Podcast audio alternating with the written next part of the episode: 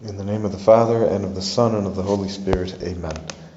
My Lord and my God, I firmly believe that you are here, that you see me, that you hear me. I adore you with profound reverence. I ask your pardon for my sins and the grace to make this time of prayer fruitful. My Immaculate Mother, Saint Joseph, my Father and Lord, my guardian angel, intercede for me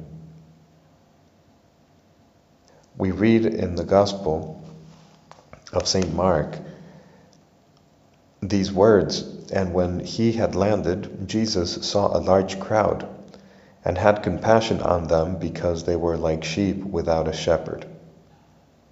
Now, normally, when our Lord sees some crowd or someone who, you know, needs something, he takes care of their immediate needs and, for instance, feeds them we saw uh, in the gospel many times how our Lord multiplies the loaves and the fish, or when they don't have wine, He gives them wine at the wedding at Cana, and so many other instances where He sees the needs of the person in their illness or whatnot, and He cures them or resurrects them even. But here, He actually does something else. He he sees their immediate needs, you know, and the immediate need this case is that they were ignorant. They were ignorant of truth. And that's why it says immediately afterwards, they were sheep without a shepherd, and he began to teach them many things. He began to teach them many things. That means that the most urgent thing at that moment was they needed truth. They needed truth. And he, he had mercy on them because they, they didn't know where to go. Not because they didn't have food, not because they didn't have a map, not because they had an illness, but maybe because they didn't have spiritual food, which is the truth. Maybe because they didn't have a spiritual map or an intellectual map of really where to go in their lives. And that is also a, you know, deep reasons for, for living and how to guide others. They didn't have that. And they didn't have, you know, real um, spiritual health, which comes from actually living out the truth of God's law and, and of understanding who we are and knowing ourselves. And so that's called ignorance. And he sees this and he begins to teach them many things to, uh, to get rid of that ignorance, that illness of the mind. Now, St. Josemaria has a point of the way which is very evocative for us, especially as we begin a new school year right now in the month of August and in early fall we are going to need a lot of time to study and a lot of strength to study if you're a student. And uh, even if you're not a student, uh, St. Josemaria said something that is evocative for all of us. He said, For the modern apostle, one hour of study is one hour of prayer. Now think about that. For the modern apostle, one hour of study is an hour of prayer. Here, St. Josemaria actually raises study to the level of prayer. And he raises both study and prayer to a way of life. And not just uh, for students. It's a way of life for the modern apostle. For the modern apostle, one hour of study is one hour of prayer. And that means that we need to pray all the time, because, uh, and we need to study all the time. In fact, St. Josemaria, uh, I think, is one of the first, if not the first, to coin a term about the plan of life which is unique to him. And, and maybe it, the, the actual practice is not unique to him, but what is unique to him is the name that he coined for this uh, practice. And he called it, he had, a, he had a set of norms that are norms of always or always norms. And among those always norms, he had presence of God and study. Study. In fact, study is something that really with this always norm is is not just for students. It's for everybody and it is a, a life changing habit. It's a way of life. It's a way of looking at the world. It's a way of approaching the world. Now, in this point of the way that I just read, for the modern apostle, one hour of study is one hour of prayer. St. Josemaria puts together study and prayer, but also apostolate. Apostolate is really the radiating of hope to the world giving them reasons to hope. And so, really, what he's doing is, well, these, he's putting three sides of the same coin together. Now, you might say, well, a coin has two sides. Well, yes, a coin actually has two sides. Study and prayer, we could say, are two sides of the same coin. But you know what? If you allow me, I will, in this very meditation, I want to coin a new phrase. And the, no pun intended uh, the, the phrase is there are three sides to one coin. And actually, I want to think of the rim of the coin as the third side. That's the third side. And it's the side that puts the other two together. And I think that's what St. Josemaria is doing here. He's putting study and prayer, which are two sides of the coin, together with the third side, which is charity or apostolate, which really means giving hope, radiating hope to the world because they need deep reasons in order to live, in order to survive. St. Peter, in his letter, he actually has something very similar. He says, Be ready always. He's talking to believers.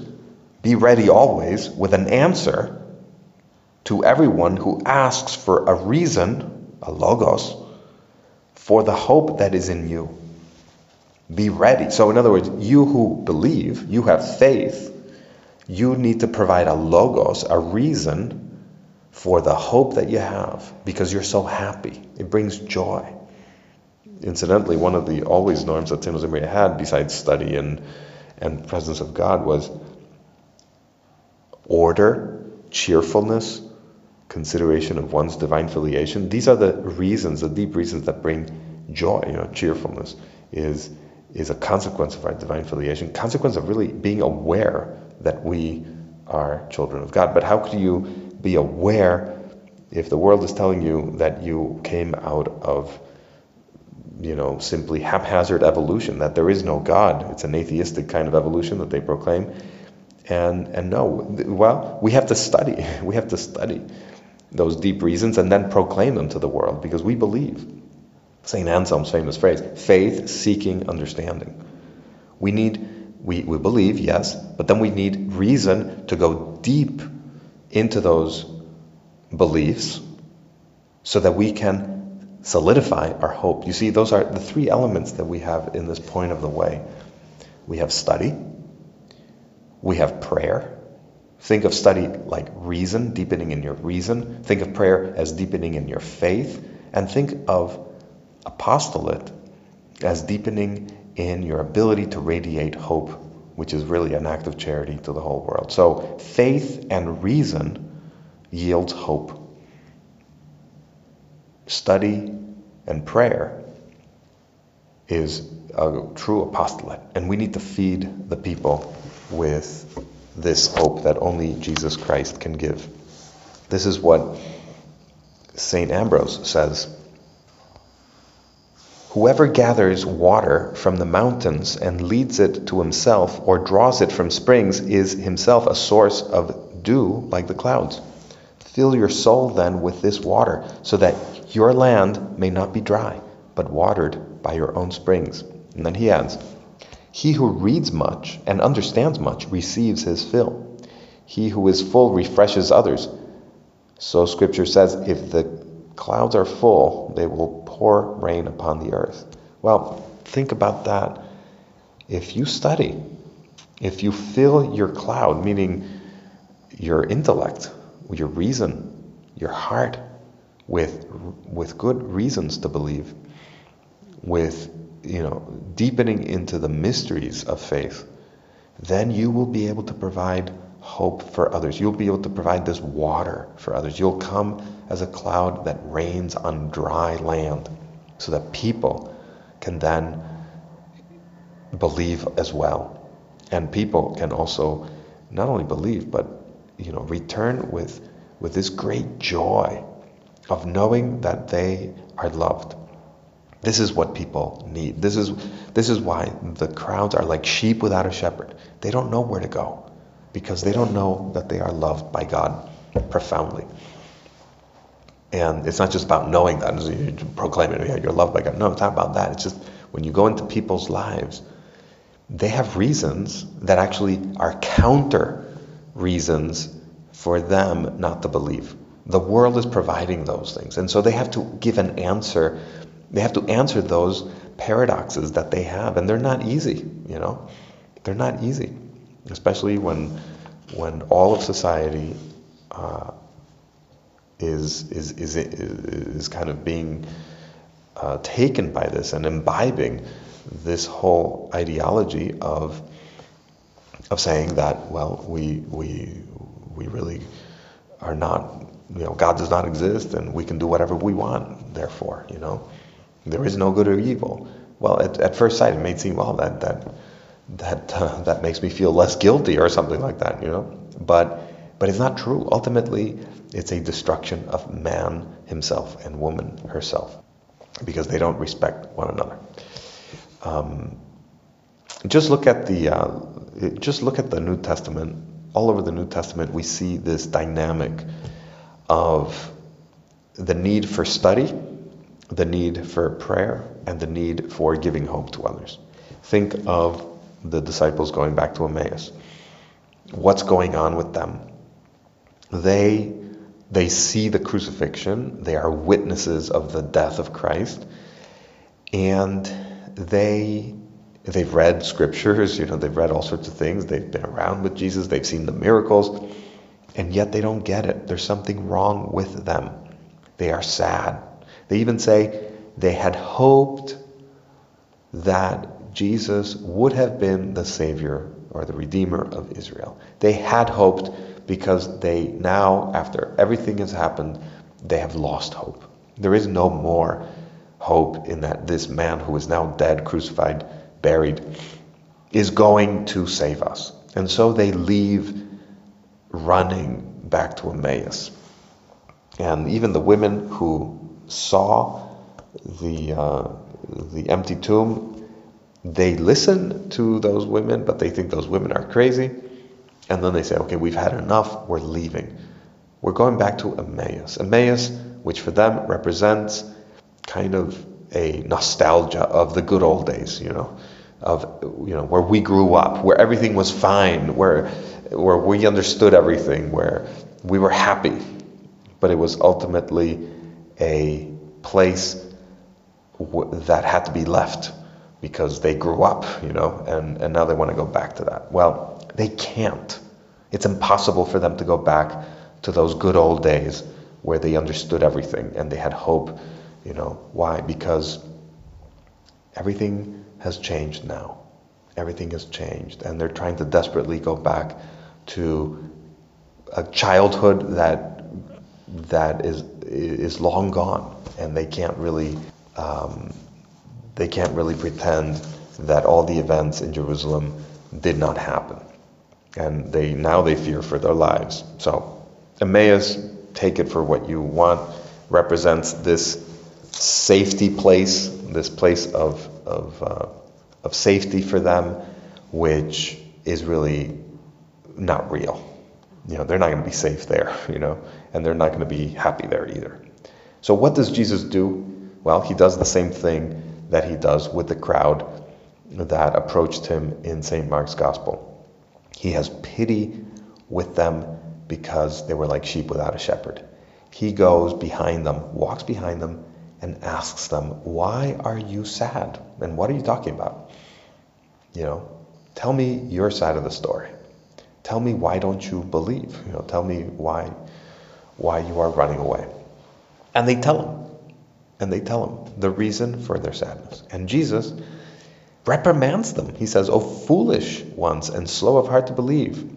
Didn't the Christ have to suffer in order for him to enter into his glory? And beginning with Moses and the prophets, basically all of Scripture, he shows them where in Scripture it says that the Christ had to suffer, the Messiah had to suffer before coming into his glory. And they are probably amazed at this knowledge of Jesus, you know, because he has really studied the scriptures and he shows them a new way of looking at them. It's not just memorizing the scriptures, it's really having an interpretation of the scriptures that will then give them a new hope. And so what happens? Well, we know what happens. They take him, they invite him into the inn, they have dinner, and of course, at the breaking of the bread, they recognize him and he disappears. And then it says they go back to Jerusalem that very hour. And they say, Weren't our hearts burning within us as he spoke to us along the way? Now let's let's pray about that passage for a second. These people had lost hope. And what brings them back is not something new that they that some new event. No, they knew all the events. They knew all the events the empty tomb, the crucifixion, everything. Nothing changed externally. What changed was internally. Their knowledge of Scripture changed because they studied. Now they have greater faith, and now they can give hope to others because they're on fire. Their hearts are on fire now. That's what happened. They did not have the right interpretation of Scripture, which Jesus gave them. Now, this happens all over Scripture. Think of Nicodemus going to Jesus by night, looking for what? For hope, for reasons. And he encourages him to look and study. You know, he says, You're a teacher of Israel and you don't know these things. You know, how can I explain bigger things if you don't even know the human things? You need to study more. For what? For your faith, for your hope, for your charity. So you can enlighten others. Think of the Magi. The Magi are a great example of this virtue of study. They study the stars, they do their calculations, they're mathematicians, they're astronomers. You know, as one father of the church said, that's the, the moment where astrology ended and astronomy began. Why? Because, you know, it was n- no longer about magic and about weird, you know, signs in the heavens. It was about true study, you know, and putting faith and reason together with probably some revelation of scripture that they had, they put together, and then they set off because they have hope of seeing the, the, the king of the Jews, as they call him. You know, they didn't call him the Messiah because they were not Jews, but they call him the king of the Jews. And then they trust. They trust even Herod, who you know is the king of the Jews, and he guides them. They let themselves be guided by, uh, you know, this person um, who is in office at that time, he guides them towards Jesus. So they're men of reason, they're men of faith, they're men of trust, and they're men of hope. And they then, you know, go back another way after they see Jesus, literally another way because they wanted to avoid Herod, uh, as they were told in a dream, but also another way, figuratively speaking, because they had now been transformed by their encounter with Christ. They had seen the Logos made flesh. They had seen the King of the Jews. They had seen the one who was to come. The light in their life, the star in their life is now here. Well, faith, reason, you know, prayer, study, and then that yields apostolate, hope, radiation of hope to the world. They enlighten many people. Same thing with the with the Ethiopian eunuch who is there visiting um, by uh, Gaza, and Philip the apostle is told, you know, approach this man who is reading the prophet Isaiah. Of course, he doesn't know what he's reading because he's not a Jew and he doesn't understand the prophet, and you know. But then Philip is there to explain it to him, and he explains everything about Jesus to him. And why does Philip know this? Because he has Well, he has studied scriptures and he's been with Jesus. And and then the Ethiopian asks to be baptized. He believes because somebody explained it to him. Of course, there's grace there too, but those reasons were the, the, the, the straw that broke the, the camel's back, so to speak, or the, the last drop that, you know, that he needed in order to believe. And Philip was there with the right answers.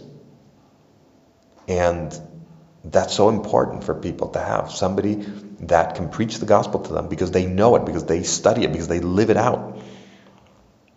Therefore, for the modern apostle, an hour of study is an hour of prayer. You know, and then that Ethiopian, he goes back and he, he, you know, he probably proclaims the gospel till the day he dies because he has been baptized and he has met Christ and he has found him in his study and in his scripture, in the scriptures. It's very important for us to realize. Isn't that what do we study? That's a good question. Well, we have to study the two books that God wrote. You know, did you know that God wrote two books? Well, some people describe it that way. He wrote the book of creation. And why is creation a book that he wrote? Well, because as St. Justin says, there's seeds of the Logos in creation. Everything that came out of God is good, and everything that came out of God is a, is, an, is a likeness to God, especially mankind, especially man and woman. We, we image God in his image and likeness, you know. But the world too, nature, is somehow a likeness to God. There's something that reflects God in nature, the order of nature, the goodness of nature, the just the, the vastness of nature can lead us back to God. And we know that through St. Thomas Aquinas, the five ways that he has are beautiful descriptions of, you know, of looking at the world and actually then reasoning towards the cause of that order or of that, um, you know, goodness that we see here below, and then back to the cause, uh, which is God ultimately. The, you know, of course, those proofs are are, are very beautiful, but they're not going to you know, convince an atheist, perhaps a militant atheist, of anything, which is fine. But again, we're not here simply to debate. We're here to give hope to those who are well disposed, who are looking for something. And if you're looking, then you can find God in the book of nature, in the book of the world, in the book of human nature, you know. When we know ourselves, when, we, when we know humanity, then we realize that God has to be a, a person, you know, who can who can communicate, who can speak with us, who reveals himself, you know, through uh, through so many beautiful things that he has created. But I would say especially more human things like friendship, you know, love, more anthropological ways that lead back to God. And for this, I think we need to read literature. We need to read history.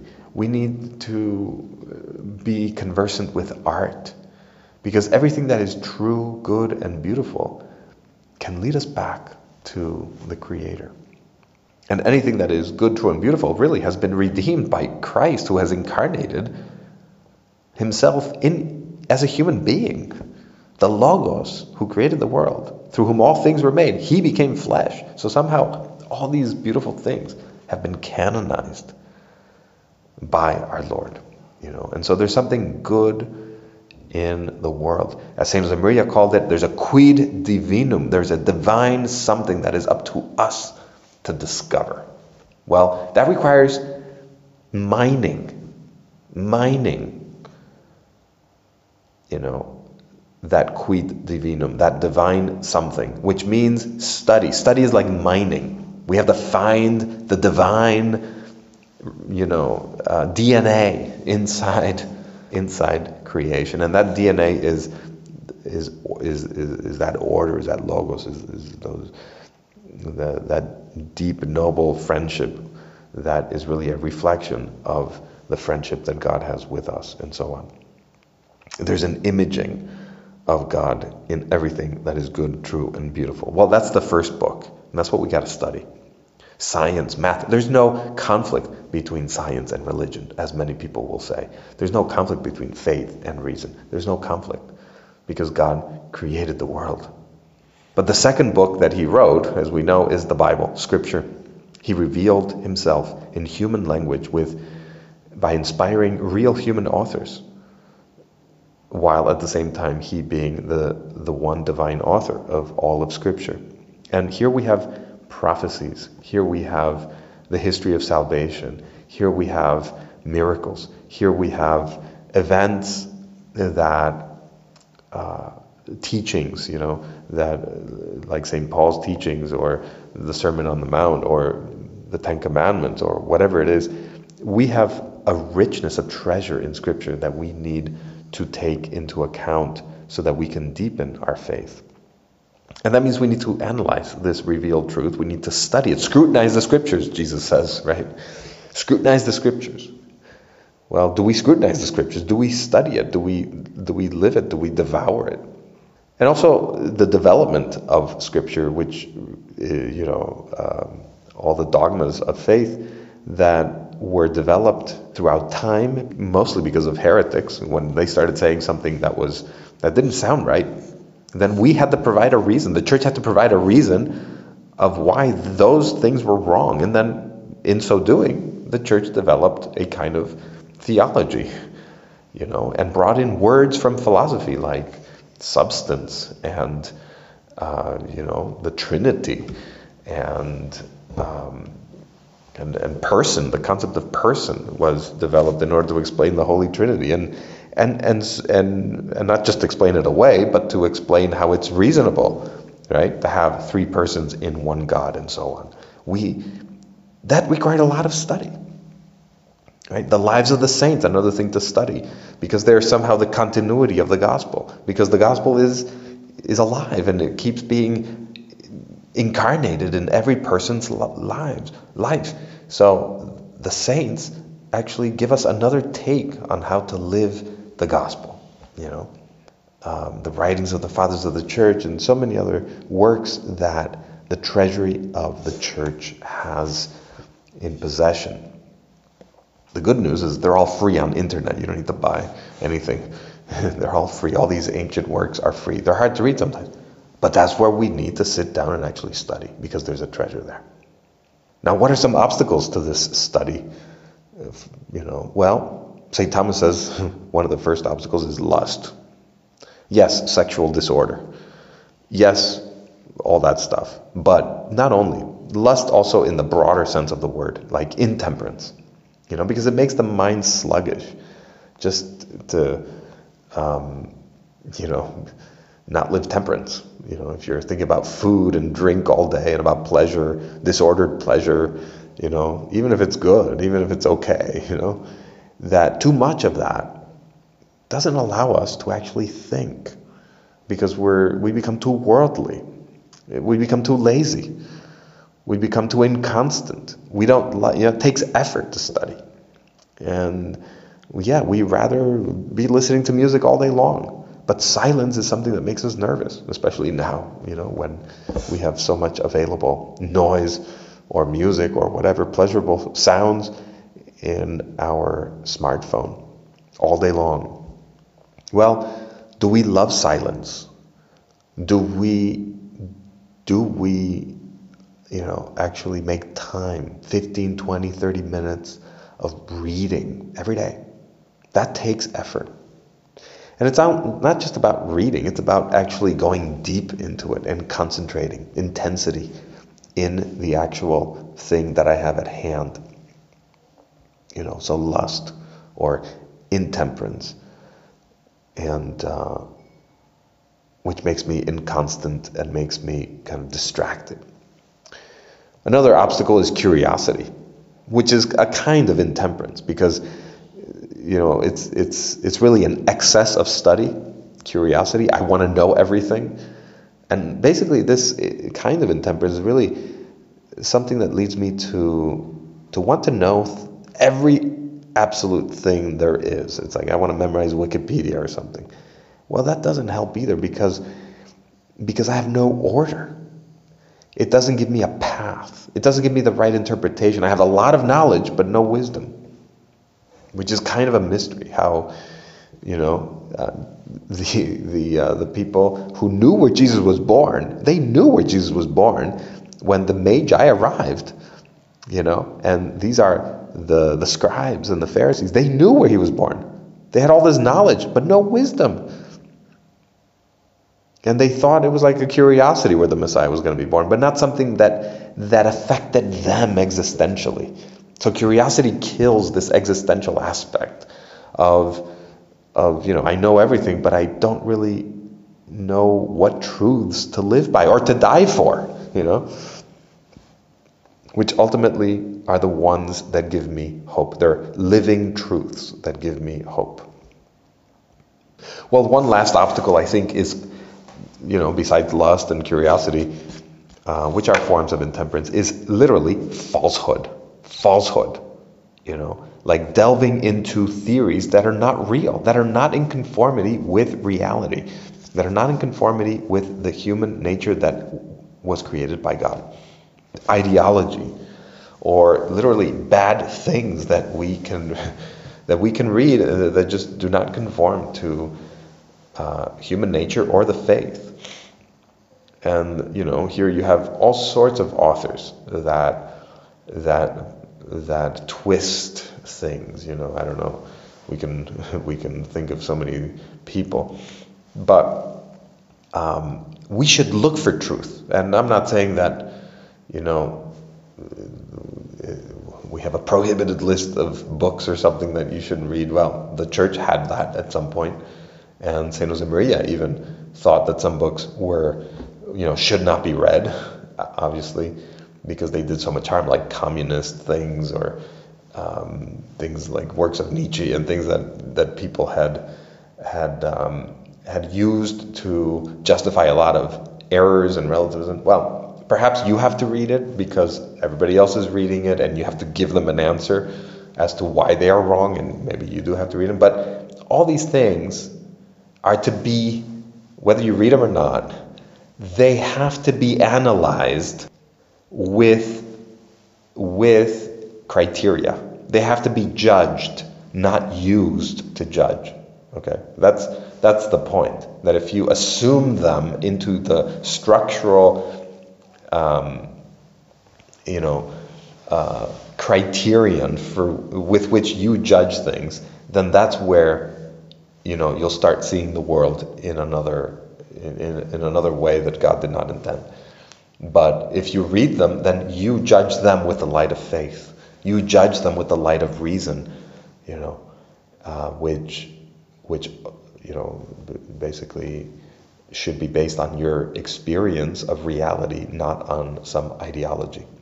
And that's something that you, we all have to be careful on, right? Because little by little, we start thinking along uh, different lines. And, and then, you know, we, we start coming up with theories that are not in accord with reality. And so for this, I think the best thing is to have a mentor, to get advice. It's a prudential act.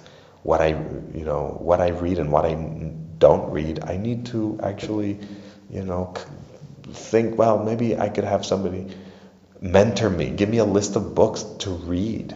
Give me a list of books that are that are proven to be classics and good, you know, and in accord with the faith. Those are the books that I need to actually use to structure my mind. And then I use that mental structure, those intellectual resources, to then decide and judge whether a certain theory that has come up new is good or not, or need, or is good but needs to be purified further, you know, and maybe some good can be drawn out of it. John Paul II was great at doing this, you know. He draw the good out of all these authors that, you know, had some good and some some things that were not so good, but he drew the good out of them, well, which is interesting. But you got to be very discerning and very prudent at that. Uh, you know, very very skilled at that. But that requires hours and hours of study. So today, I think in order for us to be apostles, to be to unite faith and reason together, we need this third side of the coin, which is uh, hope, it, it really is an act of charity. That's why ultimately we should study. And that's ultimately the, the reason why we, we want to um, turn it into prayer. Otherwise, we will be erudite, yeah, but so what? We will be pr- proud, you know, which is another obstacle to study, is pride. The things that I come up with are the things that are true just because I came up with them. Well, that doesn't work, you know, and that's not charity. That's not driven by charity. That's driven by vanity. I want to know because I want to know, and I want to be thought of as as uh, really, really smart. But you know what? For what? If it's not for charity, why bother? You know. So prayer and study, and then apostolate. Let us turn to Our Lady, who's the woman of of the Logos incarnate. She said, "Let it be done unto me according to Thy word." She incarnated the Word. She brought Him to us. And the reason why she was able to do that is because of her humility. Study requires humility. This, this relationship with the Logos requires humility so that we can be imbued by it and incarnate it and then bring Him to others, just as she did to her cousin Elizabeth and to the whole world, to you and me. I thank you, my God, for the good resolutions, affections, and inspirations which you have communicated to me in this meditation. I ask your help to put them into effect. My Immaculate Mother, Saint Joseph, my Father and Lord, my guardian angel, intercede for me.